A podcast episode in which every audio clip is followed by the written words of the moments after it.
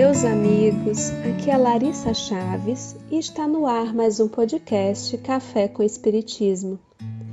Para as nossas reflexões de hoje, vamos escutar o capítulo Vontade de Deus, do livro Filho de Deus, da benfeitora espiritual Joana de Ângeles, pela mediunidade de Divaldo Franco.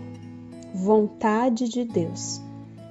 A presença de Deus nos proporciona paz, aumentando as resistências humanas para os embates cotidianos. Sutil e poderosa ao mesmo tempo, é um dínamo gerador de energias que recarrega as baterias da alma, da mente e do corpo, mantendo-os em condições estáveis de equilíbrio e ação. Como a enfermidade resulta de desequilíbrios nos campos moleculares responsáveis pela harmonia funcional das células, a saúde se estabelece quando a corrente divina passa com regularidade pelo sistema de ação aglutinadora dessas partículas de vital importância.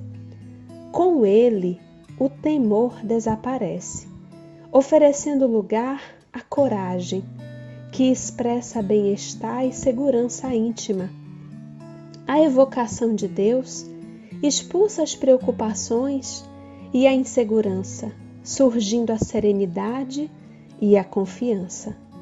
A presença de Deus anula as recordações deprimentes e perniciosas que se clarificam com as esperanças de felicidade. Em Deus encontras a luz para discernires com acerto, pensando corretamente, falando com sabedoria e agindo com precisão. Ante Deus, tudo é possível. A saúde de alguém, o êxito, as tuas necessidades são convenientemente atendidas, porque Deus é o poder.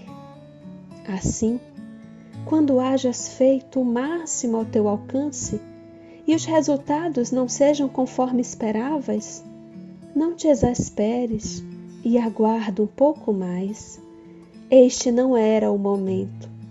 E se houvesses logrado êxito, isto não te seria conveniente.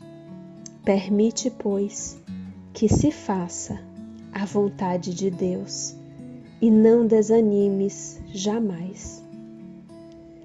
Esse texto de Joana me fez lembrar quatro verbos propostos pelo sábio professor de yoga Hermógenes: entrego, confio, aceito e agradeço. Entregar a Deus e às suas leis aquilo que não está ao nosso alcance após termos feito aquilo que era da nossa responsabilidade. Confiar na ordem, na justiça e na misericórdia. Confiar que há razão para a dor, que não estamos entregues ao caos, que há limite para o mal. Aceitar.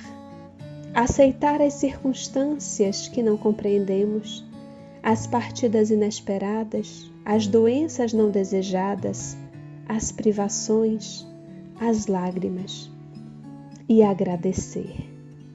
Agradecer não apenas pelo que foi como gostaríamos, mas também pelo que não foi, pelo que já temos, pela dor que nos forja seres mais fortes, pelo amor que a todos alcança gratidão por sermos filhos de Deus. Como propôs Joana, permite, pois, que se faça a vontade de Deus e não desanimes jamais. Saibamos, pois, entregar, confiar, aceitar e agradecer a cada dia um pouco mais. Um grande abraço a todos vocês, meus amigos. E até o próximo podcast Café com Espiritismo.